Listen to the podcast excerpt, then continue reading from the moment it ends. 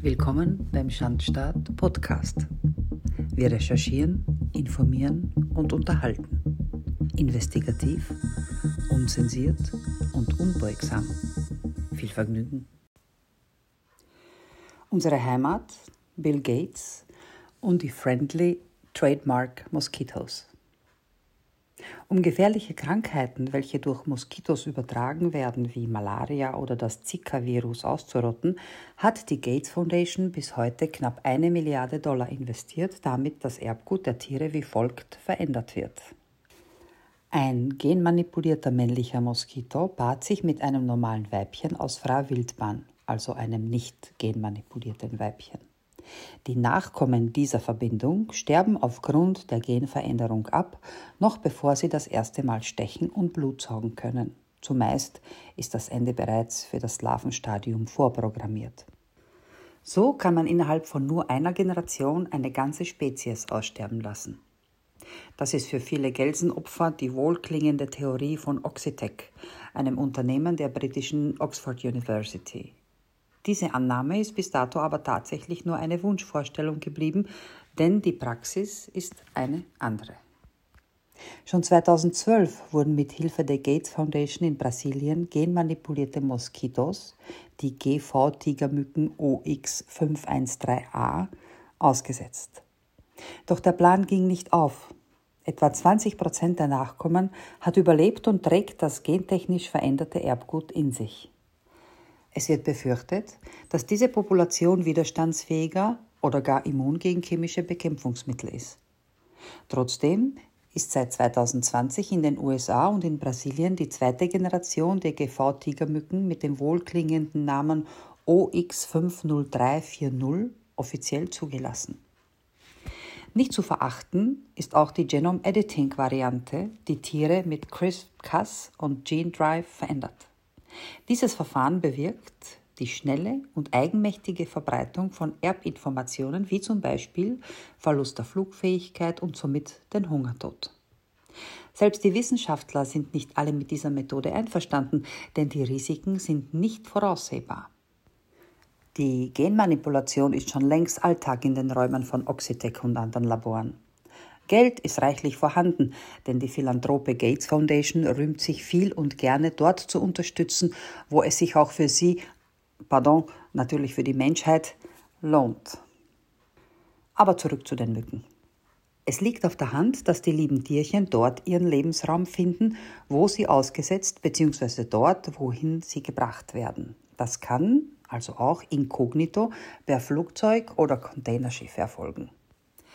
In Deutschland sind die ersten exotischen Tigermücken 2017 nachgewiesen worden. Ob diese schon genverändertes Erbgut in sich trugen, ist offiziell nicht bekannt. Die Ausrottung dieser Spezies ist jedoch nicht in Sicht, denn sie sind noch immer da oder schon wieder. Auch Österreich hat die Tigermücke als ihren Lebensraum schon nachweislich erschlossen. Es wird die Zeit kommen, in der wir unsere gemeinen, nicht genmanipulierten Gelse nachweinen werden.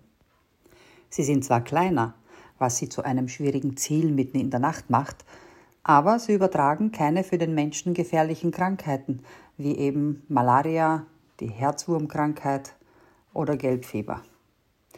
Die genmanipulierten Friendly Trademark Mosquitoes sind übrigens eine eingetragene, wie der Name schon sagt, Trademark. Da sind die elitären Geldanhäufer immer flott. Die Frage ist nicht ob, sondern wann der Mensch auch zur Trademark oder einem Patent wird, wenn das Volk den auserwählten Young Global Leadern und den nicht gewählten Politikern weiter alles durchgehen lässt.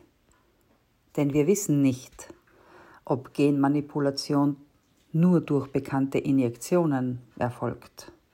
Es könnte ja auch ganz anders ablaufen. Heimlich, fast still nur mit einem Friendly Trademark Moskitosummen begleitet.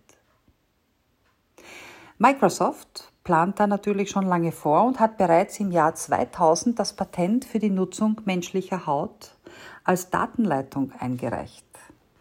2004 hat das Unternehmen dieses Patent auch erwartungsgemäß erhalten. Der benötigte Strom wird übrigens hausgemacht durch die Bewegung des Körpers. So können kleinere Geräte wie Smartphones oder Smartwatches aufgeladen werden. Herrlich, die Zukunft, die uns allen blüht. Wir dürfen nicht unser eigener Herr sein. Wir dürfen nicht auf unsere körperliche Unversehrtheit pochen. Aber dafür dürfen und sollen wir ein wandelnder Akku werden. Wer denkt, das sei noch nicht so schlimm, bedenke. Welche Inhaltsstoffe genau sind in den mRNA-Flüssigkeiten? Was bewirken diese? Wie verhalten sie sich im Blutkreislauf und im Muskelgewebe?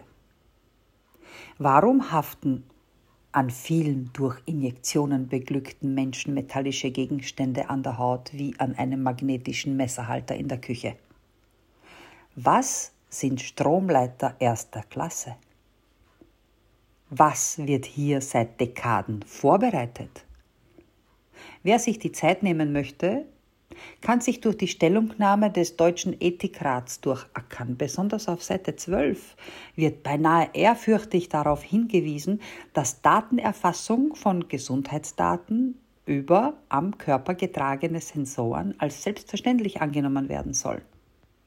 Je mehr man sich mit der Thematik der Gene Drives von Friendly Trademark Moskitos und diverser Mikrochips unter menschlicher Haut befasst, desto mehr drängt sich ein gewisser Eric Arthur Blair mit seinen Worten Big Brother is watching you in die Gedanken und Überlegungen ein. Vielen ist dieser Mann eher unter seinem Pseudonym George Orwell bekannt. Sein Roman 1984 steht bestimmt auch in dem einen oder anderen Bücherregal eines selbsternannten Philanthropen. Die können ja nur abkupfern und plagieren. Intelligent sind die bestimmt nicht, nur außergewöhnlich gut vernetzt. Und böse. Durch und durch. Eric Arthur war kein Schwarzmaler. Er war Realist. Damals und auch heute noch. Sein letzter und berühmtester Roman 1984, welcher ihn an seine äußersten Grenzen geführt und ihn schließlich auch das Leben gekostet hat, ist eine Pflichtlektüre des Lebens willen. Das war der Schandstaat Podcast. Investigativ, unzensiert und unbeugsam. Für weitere Folgen abonniert unseren Podcast und besucht unsere Website der-schandstaat.info. Bis bald, auf Wiederhören.